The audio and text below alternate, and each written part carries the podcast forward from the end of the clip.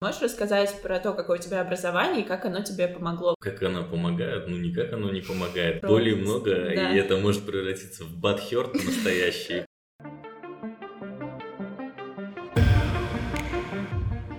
Всем привет! Это новый выпуск подкаста «Русбейс Янг. Никогда не рано». И я его ведущая Даша Кушнир. В каждом выпуске к нам приходят два гостя – начинающие и состоявшиеся предприниматели из одной сферы. С ними мы говорим о том, как разные поколения смотрят на бизнес, на рынок, какие есть преимущества у самых молодых, а какие у самых опытных. Также мы обсуждаем, почему запустить свое дело можно в любом возрасте. Так ли это? Вопросы задаю не только я, но и герой. Сегодня с нами Виктория Избитякова. Всем привет! И Тимур Сайфудинов. Здрасте. Виктории 23 года, и она основала компанию Future Pet, которая производит хирургические тренажеры. А Тимур – основатель компании по разработке и производству бионических протезов Max Bionic. А, расскажите, пожалуйста, хирургические тренажеры, бионические протезы, все звучит очень сложно.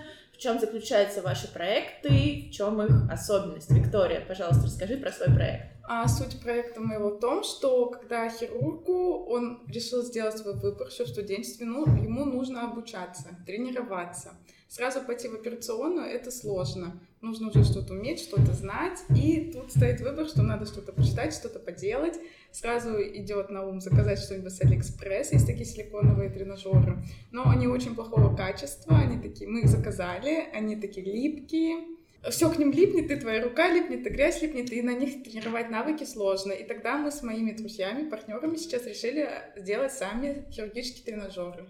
Угу. Три года назад. И так и началось. Отлично, спасибо. Очень интересно. Тимур, можешь рассказать про компанию Max Bionic? А, история компании началась э, в далеком 2014, кажется, если я уже не забыл. А, началась она с того, что один из основателей компании Максим потерял руку на производстве, и мы, соответственно, решили сделать open source проект. Тогда мы начинали как с open source и планировали его завершить, как бы миссию свою выполнили, можно идти на покой. Но потом нас начали трясти и говорить, давайте сделайте более профессиональную вещь. А, для, ну, для индустрии э, изготавливать полуфабрикаты. А, то есть полуфабрикаты, из которых собирается кисть. Тогда мы, соответственно, сделали компанию Max Bionic а, и выпустили там Mi Hand S и Mi Hand IA угу. на рынок. Это название протезов. Да, это название угу. протезов. Э, основное отличие в том, что они являются многофункциональными. То есть, э, в отличие от классических протезов, которые имеют только два пальца условно, я бы так сказал, и умеют только открывать и закрывать, э, то многофункциональная она имеет пять индивидуальных пальцев, которые могут выстраивать различные жесты. А, самым ключевым, ключевой особенностью это использование данных, э, которые собирает протез, и, соответственно, а, классификация и как бы трекинг, э, ну, трекинг прогрессии реабилитации, то есть насколько эта кисть помогает а, пациенту ну, лучше приживаться. Оба проекта, они связаны с медициной, с технологиями, можно назвать в целом медтек, такую область. Э, как вы считаете, чтобы сделать такой проект, э, нужно ли медицинское образование и бизнес-образование? Вика, как ты считаешь, у тебя есть медицинское образование? Ну, я считаю, что нужно.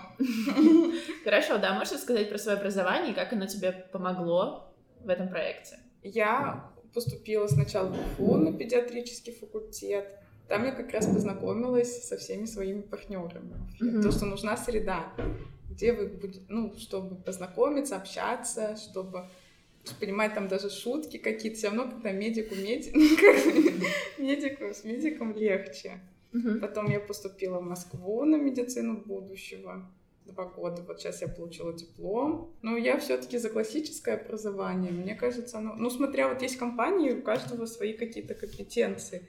Может быть, кому-то, может быть, он менеджер, ему не нужно медицинское образование. Угу. Но все-таки должны быть люди, у которых есть медицинское образование, ну, или инженерное. Угу. Вот так что, потому что это все-таки специальности, где надо думать, и чтобы у тебя была база какая-то и такой практический склад ума. Mm-hmm. Я все-таки считаю, что кто-то в команде должен быть или крутой инженер, или и медик, что у него было такое техническо-научное. Mm-hmm. Ну и плюс я так понимаю, что вообще э, обнаружить эту проблему да. с э, этой искусственной кожей помогло тебе именно образование. Да, вот то, что среда, вот это, то, что я там встретила своего молодого человека, и мы все вместе начали делать. Мгм. Потому что надо все равно быть в теме, на мой взгляд. Тимур, у тебя есть медицинское У образование? меня нет медицинского образования, то есть я технарь, как и вся команда, она состоит из технарей, то есть в основном инженеры, электронщики и так далее.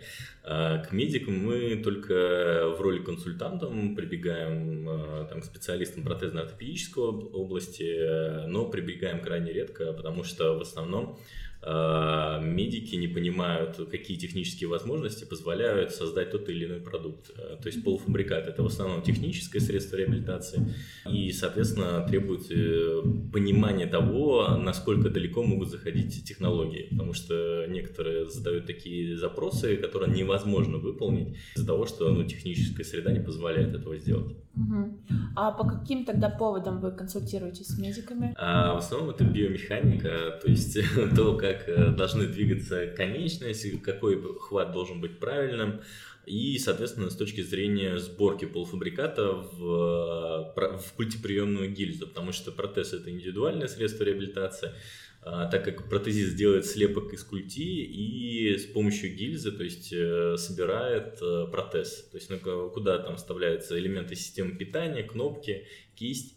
А так, то есть э, мы, кстати, наверное, ну, первая компания, кто обращает больше внимания на B2C сегмент, нежели на B2B, потому что в основном производители протезов э, в сторону, в первую очередь смотрят в сторону э, своих покупателей, то есть это клиник, а не в сторону конечного пользователя, поэтому они как бы обращают больше внимания на них. А мы же как бы стараемся больше внимания оказывать для B2C сегмента конечному пользователю и смотреть то, как ему будет удобно, потому что протезист э, в любом своем случае носить этот протез не будет.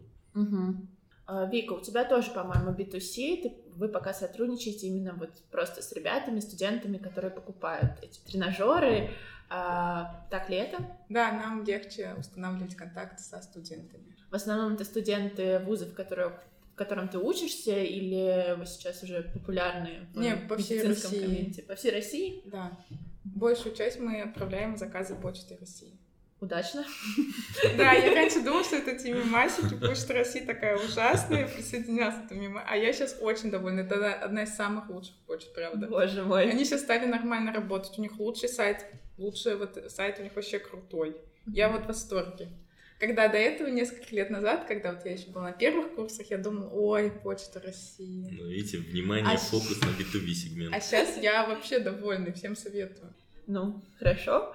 А, Тимур, у тебя нет медицинского образования, но у тебя есть техническое. Можешь рассказать про то, какое у тебя образование и как оно тебе помогло в этом бизнесе? А, у меня оно вообще никак не связано с индустрией. Я по образованию металлург, инженер-металлург. Мгм. А, ну, работаю, как она помогает, ну, никак оно не помогает. Дело в том, что, ну, как бы стандартное образование, как у протезистов, э, так и как бы, у технарей и так далее, оно крайне отстало и включает в себя а, различные базы, то есть э, основные там условно законы физики, механики, там э, в металлургии это, соответственно, плавка там стандартных сталей и их видов, и не подразумевает более, ну, то есть оно не соответствует рынку и современным тенденциям. То есть э, то же самое, что у протезистов. То есть э, большинство э, не очень дружит с современными технологиями, просто есть пр- клиники, которые с этим дружат, но их просто по пальцам пересчитать. Ну, а большинство, как говорится, э, не, не, не пытается даже разобраться в этих технологиях, так как э, ну, сегмент медтехники в России ну, крайне слабо развит, э, и рынок, потому что рынок в первую очередь очень слабый,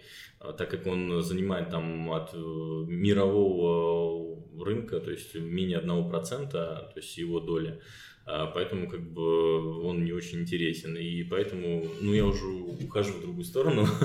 В сторону, в сторону рынка и того, что почему медтех, э, хардверный медтех в России в основном а, создан для российского рынка и в основном берет, э, ну, берет этот рынок ценой.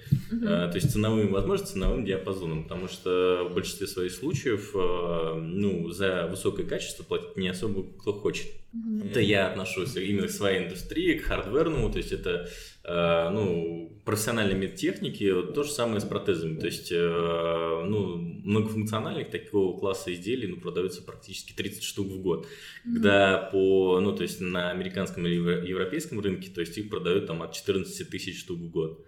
А, и, соответственно, рынок не интересен, а на экспорт, соответственно, не у всех силенок хватает, потому что помимо стандартных разрешительных бумаг, это FDA, SE сертификация, э, требуется и то, что продукт должен быть на уровне международного, а, на уровне аналогов, и, соответственно, у тебя цена поднимается, себестоимость изделия поднимается, а, и ну, создается, ну, создается в итоге такой результат, что ты не можешь конкурировать низкой ценой с игроком, который уже развернулся на данном рынке.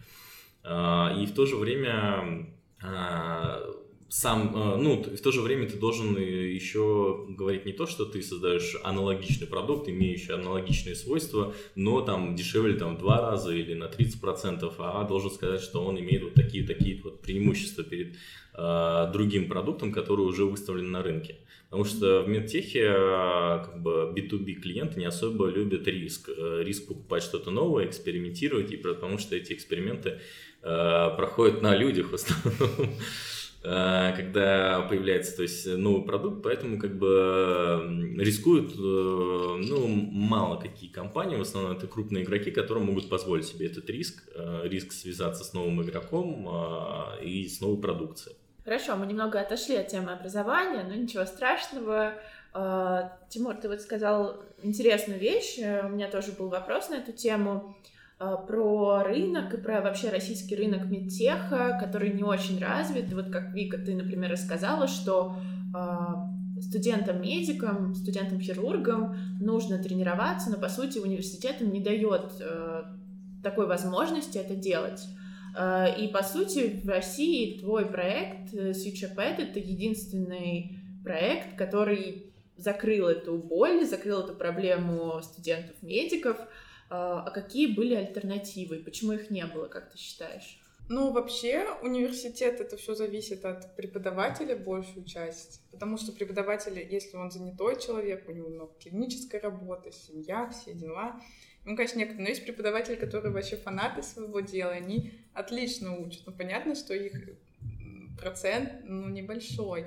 Есть хирургические кружки, которые тоже там фанаты своего дела, и они тоже фанатично ко всему готовятся, все делают, но им все равно нужен какой-то расходник. Угу. И, например, всякие если заказывать шовный материал, они все равно любят, чтобы ты заказывал им оптом, оптом, оптом. Uh-huh. Так что мне надо два лапсана, там тренажер, они такое как бы не особо. Им надо, чтобы ты заказал там на 30 тысяч, а зачем человеку одному на 30 тысяч? Поэтому такая сложность. И все равно, даже если люди фанатичны к хирургии, есть такие кружки, которые прям каждую неделю занимаются, просто каждый день занимаются, но им все равно нужна расходка.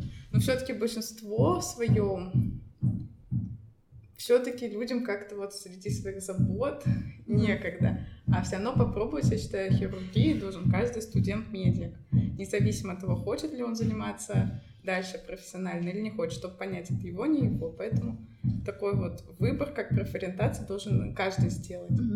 А университеты, они не закупают этот материал? Они закупают его, например, по госконтракту, например, все там, вот эти все манекены, ну, там, получается, например, тренажер вот 40 тысяч стоит, один силиконовый, 40 тысяч вот эта подушечка, ну, Конечно, они все это закупили на 40 миллионов, там на 4. Потом все они это обернули так и говорят, студенты, вы сейчас все сломаете. Мы это за столько купили, поэтому не трогайте все это, пожалуйста. Них есть. То есть это просто экспонаты. Здравствуйте, ну, у нас есть. В основном, да, там сейчас, конечно, у нас начинается аккредитация первичная, когда все-таки всем надо тренироваться, но все это пока начинается. А так у них, например, они купили 4 кожи там, или 10 за 400 тысяч, и все. Угу. А хотя это как бы ну, не стоит там 20 тысяч, 30. А это, ты не знаешь, что они закупают российских производителей, зарубежных? Зарубежных. А российских просто нет? Или, или они плохого качества? Есть зорница, ну, я про... просто у них дорогая цена. Угу. Там в любом случае большие цифры, да. Угу. И они не покупают так для каждого студента, это для Пети, пусть он ходит 10 раз. Они просто купили это лежит. Угу. Интересная ситуация. Ну, вообще, мне кажется, мало эта проблема освещается, но по сути эти люди потом идут и начинают работать хирургами, не научившись шить, сшивать кожу. Поэтому в некоторых специальностях ты пять лет ассистируешь. А, окей. Но все равно не шьешь.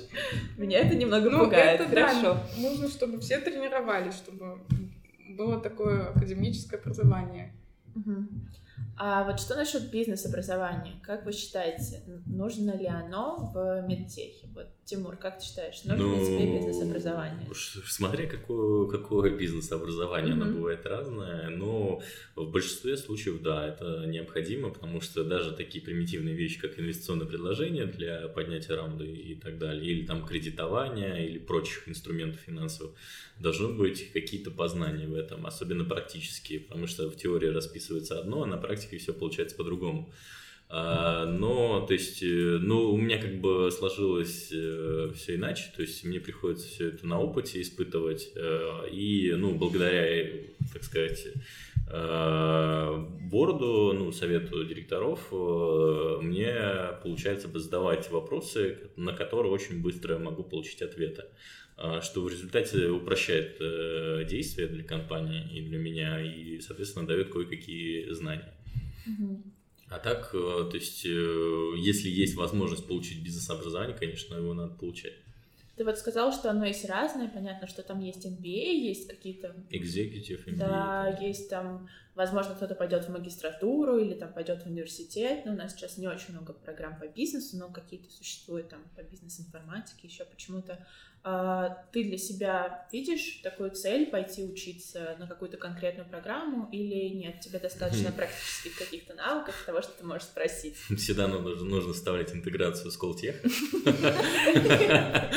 А, ну, возможно, то есть колтех мне как бы его распиарили, но в зависимости от того, где будут разворачиваться основные баталии рынка. То есть, если на российском рынке, то, соответственно, мне нужно какой-то локальный. Если, опять-таки, придется работать больше за за рубежом, то, соответственно, подыскивать где-то там. То есть э, образование, оно как бы очень удобно еще в том плане, в том, что э, если тебе нужно где-то развернуться на рынке, и у тебя нет никаких связей, ни знакомств и так далее, то бизнес-образование это то, что нужно. То есть ты получаешь связи, знакомства и, соответственно, ну, локализацию, так сказать, своеобразную. Поэтому это как бы очень удобный инструмент, и к нему надо подходить очень с головой, потому что обычно хорошее бизнес-образование не бывает бесплатно. Угу. Да, согласна с тобой. Вика, ты так много училась на медика. На медика обычно учится очень долго. Вряд ли тебе хочется учиться еще больше. Но если вдруг, э, думала ли ты о каком-то бизнес-образовании? Как ты считаешь, нужно ли оно тебе? Я считаю, да, что оно нужно. Я вообще фанат образования. Поэтому хотелось бы учиться всю жизнь, всю жизнь чему-то новому, интересному. Да, я об этом у меня есть такая цель получить другое образование. Угу. А как оно тебе поможет, как ты считаешь? Я считаю, что образование, конечно, можно нанять человека в компетентном бизнесе, потому что многие предприниматели, у которых там по несколько сеть ресторанов, у них нет такого образования. Как бы они нанимают людей, они им как бы работают, выполняют там требования. Но мне кажется, что образование, оно дает среду. Я вот очень люблю общаться с интересными людьми. Угу. Поэтому я считаю, что образование это больше как бы отвечает за среду. То, что люди все там чего-то хотят, к чему-то они идут. Все имеют какие-то знания. Вот этот обмен, вот эта энергия, это очень ценно. Наверное, еще нетворкинг, если ты вот. любишь знакомиться с интересными людьми, то, возможно, они тебе смогут чем-то помочь. Возможно. Хорошо. А у тебя нет такого, что сейчас э, ты делаешь свой бизнес и понимаешь, что тебе вот конкретно знаний по определенным, там, по менеджменту, по маркетингу или еще почему-то не хватает? Есть такое. Хорошо. А как ты с этим справляешься? Как я с этим справляюсь? Ну, я хочу вообще, чтобы это делали люди, которые на это учились, и самой вникать. Угу. Потому что все, все уметь и знать профессионально, но это невозможно. Согласна с тобой. А, Ваши проекты объединяет то, что вы делаете доступный российский аналог тому, что, в принципе, существует на рынке, на зарубежных рынках. А, как вы считаете, каких еще аналогов, каких-то медтех вещей, разработок не хватает на российском рынке? Ну, это очень сложноватый вопрос, потому что мы представляем каждую свою индустрию. То есть да. она представляет образование, я протезирование. То есть э, протезирование большой, большой простор для создания аналогов, но опять-таки э, я бы не сказал, чтобы я создаю аналог, э, так как и доступный я бы не сказал, потому что по цене он не такой уж и доступный, если сравнивать с, анал, ну, с аналогичными продуктами, но все же за счет ну, довольно-таки интересных изменений он э, интересен на рынке. А, и смотреть, если с точки зрения протезирования рынка, какие аналоги можно создавать, ну, там целый отдел нижних конечностей, то есть э, бери и создавай.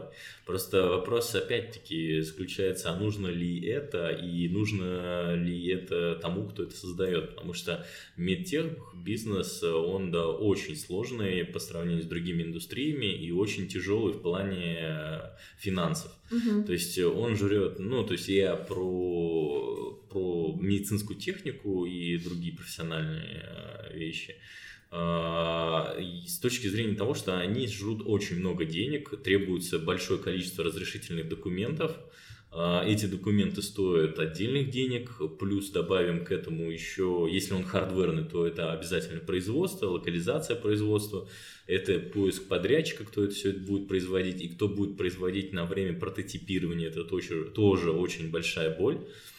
Э, с точки зрения того, что никто не хочет браться там за одну-две штуки, если тебе нужен прототип какие-то изготовить э, на время инуниокр. А, и а, самое главное это еще качество сборки изделия. Это, наверное, самая большая боль и Э, в плане того, что ну, российские продукты поставляют тяп-ляп. То есть они сделаны на скорую руку, и видно, что, что их задача была максимально быстро выйти на рынок, угу. монетизировать свою продукцию, показать динамику инвесторам и, соответственно, приподнять следующий раунд, э, чтобы жить. А, и, соответственно, отношение к этому продукту уже закрепляется с первого, соответственно, с первой встречи с этим продуктом. А, и большинство, то есть, э, ну, большинство клиентов не хочется видеть недоделанный продукт. То есть эти щели между там а, корпусными элементами, там скрип, это все очень неприятно и как бы дает неизгладимое впечатление о твоем продукте. Ну, аналогов-то весь отдел нижних конечностей, пожалуйста, весь отдел верхних конечностей. То есть э, даже косметические протезы их тоже не, не просто так э, сделать. То есть сам рынок, он э, такой нишевой, и игроков на нем очень мало, особенно высокотехнологичным. Я думаю, по всем сегментам высокотехнологичной медицине везде можно создать свой аналог. Вопрос только, есть ли на это ресурсы, есть ли на это время, есть ли на это компетенции, и стоит ли за это вообще браться. Потому что я, не, я, наверное, ни одной компании не назову из э, хардверной тех-индустрии, которая производит высоко Э, как это, как это слово? Высокотехнологично. Высокотехнологично, да. Э, из высокотехнологичных метаизделий, которые экспортируются там на другие рынки, так как э, в большинстве своих случаев это ну, простые примитивные вещи, как Ростех рассказывал историю о том, что вот мы экспортируем холодильники для лабораторий в Китай. И я уверен, что в Китае есть миллион компаний, которые которые готовы произвести аналогичные холодильники, а, так как никакой интеллектуальной стоимости у этих холодильников особо нет. А, поэтому, как бы, ну и неокросфера в России не очень таки развита, чтобы выдавать какие-то прогрессивные медтех изделия. Но спасает digital среда, все-таки медтех это не только hardware, это еще и digital индустрия. Есть интересные проекты там, в сфере распознавания э, МРТ-снимков на предмет опухоли и так далее, диагностирования, даже выпуски диагноз, э, ну и диагноз он может ставить это нейросеть. Но тут вопрос, опять-таки, насколько hardware индустрия доминирует над digital индустрией. Потому что если, э, условно, Johnson Johnson скажет, вот мы во все свои устройства внедрили этот искусственный интеллект, и он может там распознавать, то надобность в стартапе, который производит только цифровой продукт, уже сразу отпадает. Поэтому тут вопрос либо интеграция, либо какие-то иные способы взаимодействия. Угу. Вика, у вас не такой высокотехнологичный проект, но тоже очень важный. И можешь рассказать, возможно, есть какие-то еще другие э, медицинские специализации ребятам, которые учатся на них, им тоже чего-то не хватает, каких-то других тренажеров, еще чего-то. Можешь рассказать, потому что я совершенно не в курсе. Ну, можно дополнять линейку, в принципе, по всем специальностям, делать органы, вот это все. Но моя боль больше там заключается в том, что правда, что хирургия тоже требует больших денег, то, что вот эта расходка, там, например, один клапан 3 миллиона, один шовник тысяча, сама остановка там десятки миллионов, сами лекарства, это все просто. Но если только одна ниточка стоит полторы тысячи, и клапан 3 миллиона, что это все там операция обходится в очень большие деньги. И закупают, все хотят работать на зарубежных фирмах, но в основном, когда закупается, надо покупать несколько процентов, например, 50 процентов надо купить российских фирм. Угу. Это как бы обычно всех немножко огорчает. Все хотят работать на зарубежных. Но так как нужно, все докупают. И хотелось бы мне, чтобы российские фирмы все говорили, что это вообще супер. Мне кажется, что вы просто говорили, это мало. Нужно, чтобы это так было. Да, чтобы все-таки все не так вот думали, что вот есть где-то там в Америке Метроникс, там другие компании, все различные, которые крутые, что вот надо с ними только работать. А все начали задумываться, почему мы это не делаем, почему мы не делаем ничего примитивного, почему в операционной много всего не российского, mm-hmm. и чтобы все начали это делать, потому что у всех людей к этому какое-то нейтральное, абсолютное спокойствие, что они все покупают за рубежом, что с Россией такая огромная страна. Ну, конечно, там, ну, с Германией, ну, Америка тоже большая. Все равно все, и все спокойно к этому относятся, что их это не пугает. Угу. Вот э, как бы хотелось бы, чтобы в России что-то делали, делали много, делали это хорошего качества. А, конечно, ассортимент можно расширять и расширять, но все-таки работать над качеством. Потому что, например, китайские аналоги есть, но у них, например, большие заводы, которые делают все для силикона, и они особо-то не будут себе думать, а как, ну, липкое-липкое, как бы. Они, у них большие объемы, и это маленькая часть, и они как бы не думают, как ее улучшить, чтобы было это работало. Угу. Вот такая проблема над качеством. Да, согласна с тобой, что это, я тоже думаю, что это большая проблема. Особенно совсем недавно, по-моему, всех обязали еще увеличить этот процент э, разных там бинтов и всего остального российского производства. Да. И это, например, делают там в каких-то случаях. Как бы они вот понимают, что вот если сделать, будет не так плохо. Может, конечно, так нельзя говорить, но все хотят работать с другими фирмами. Но сейчас 50%, я не знаю, как во всех местах, но во многих что такой большой процент ты должен купить российского. То есть э, проблема именно, мне кажется, в том, что вместо того, чтобы улучшить качество российской, российской продукции настолько, чтобы больницы и там другие учреждения захотели их закупать, происходит, когда тебя обязуют закупать не очень высокого качества. В этом проблема.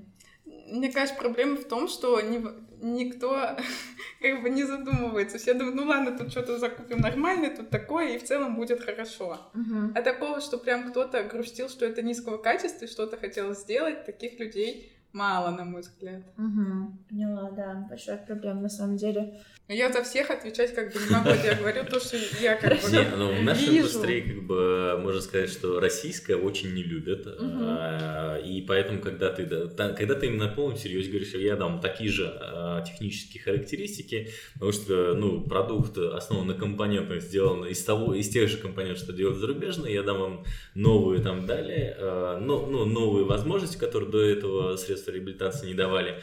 Э, и сделаю там дешевле процент на 20. Они обязательно скажут, сделайте процент на 60, ты спросишь, почему? Они тебе ответят, это же российский продукт. Э, и большинство, то есть я даже знаю очень много кейсов, когда а, просто российский э, аналог, который, ну, он примитивный, в основном это какие-то там полуфабрикаты для там частичного сечения кисти были, и, и дистрибьютор просто перепродавал их, э, перепродавал их под э, брендом ну, зарубежной компании. Говорил, mm-hmm. что они привезены из-за рубежа, на самом деле это российская компания их делала.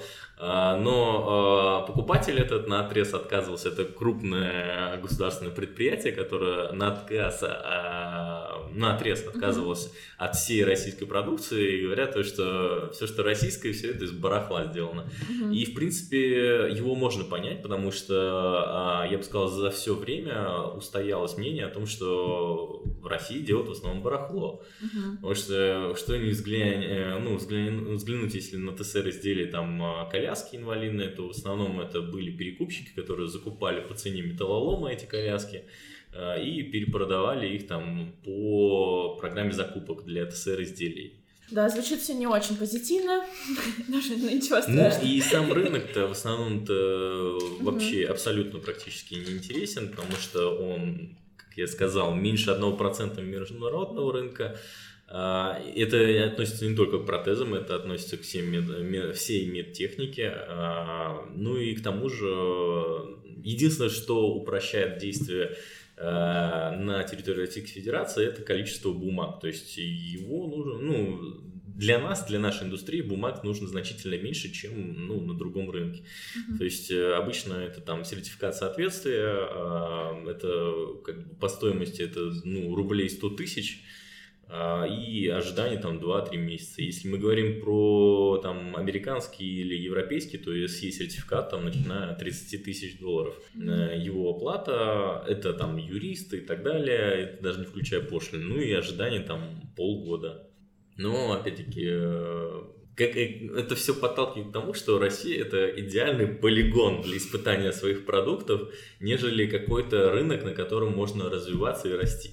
Мы уже начали говорить, и ты, Тимур, как раз на эту тему, по сути, говорил о главных сложностях каких-то медицинских э, эдумед, или как даже назвать, э, образовательно-медицинских проектов и медтех стартапов э, в России.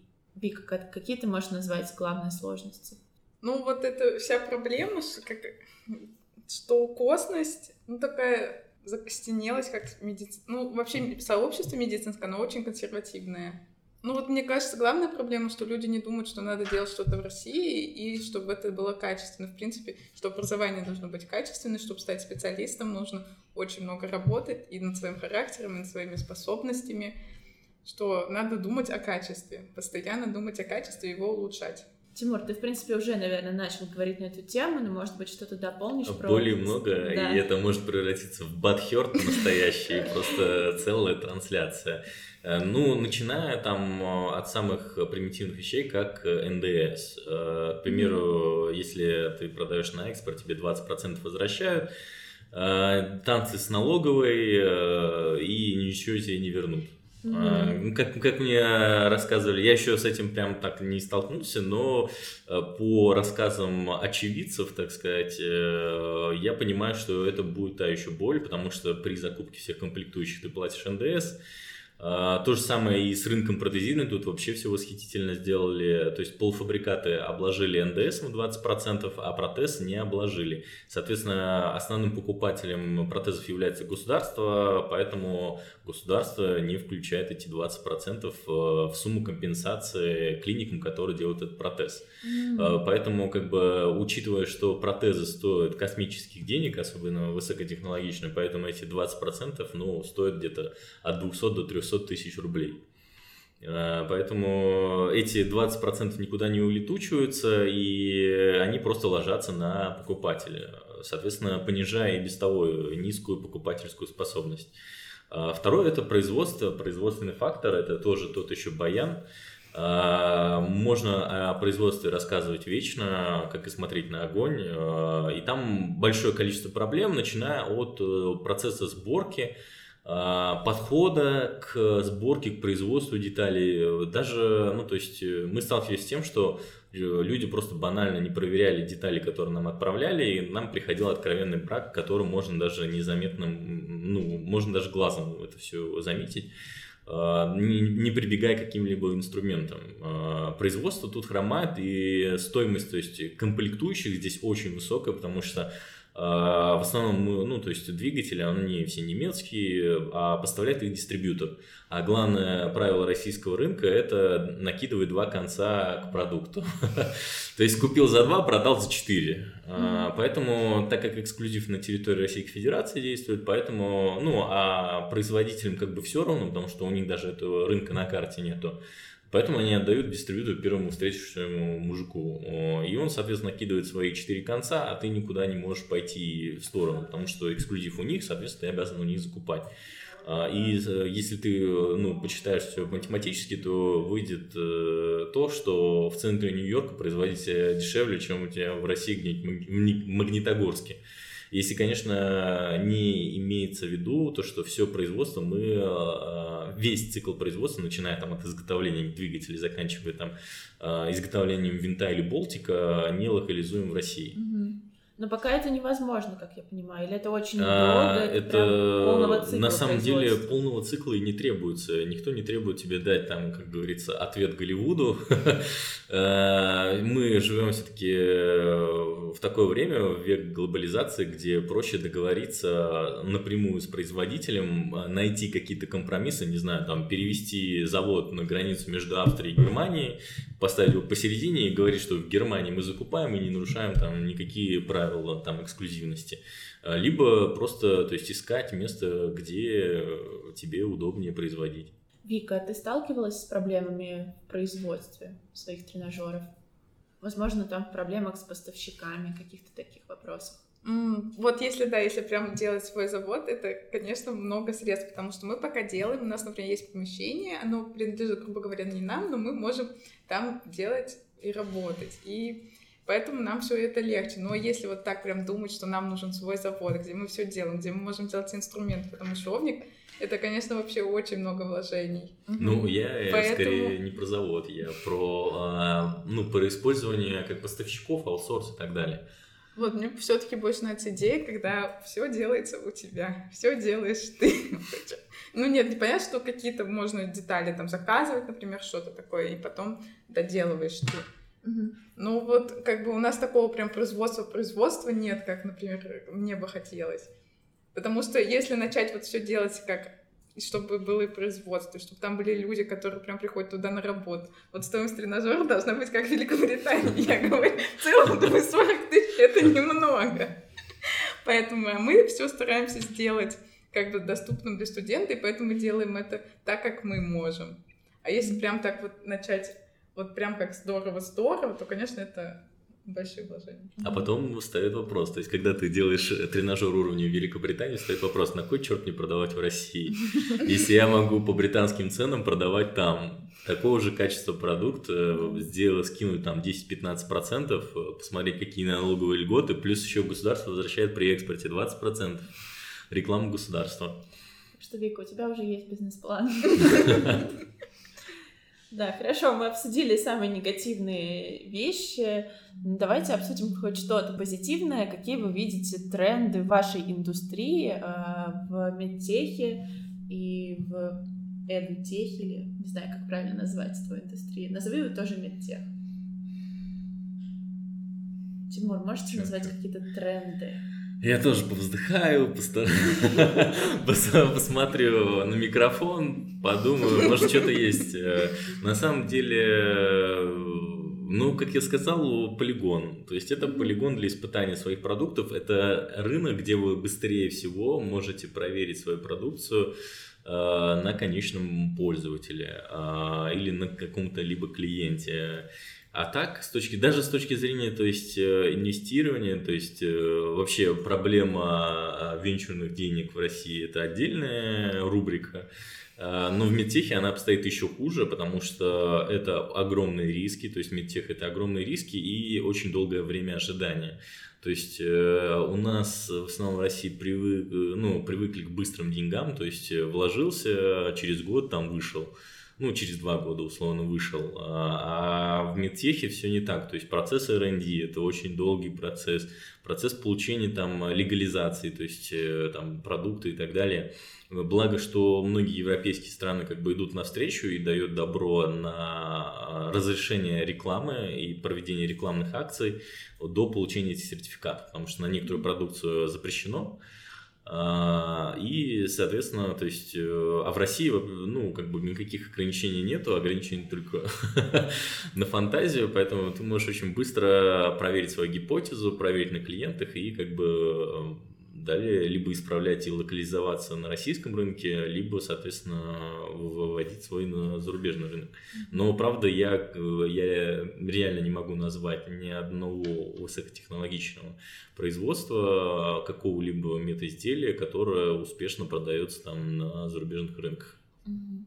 Вика, тебе пришли в голову какие-то тренды ну, то, что мне кажется, что должно быть быть умным модно, что люди должны учиться, много учиться, все пробовать, быть компетентными, все-таки идет такой, как бы, в сторону образования. Но такая проблема, что сейчас вот, например, некоторые вот люди сдают ЕГЭ, их так пугают, что вот эта нездоровая обстановка вокруг образования. Оно должно быть классным, но человек должен быть при этом спокойным, адекватным.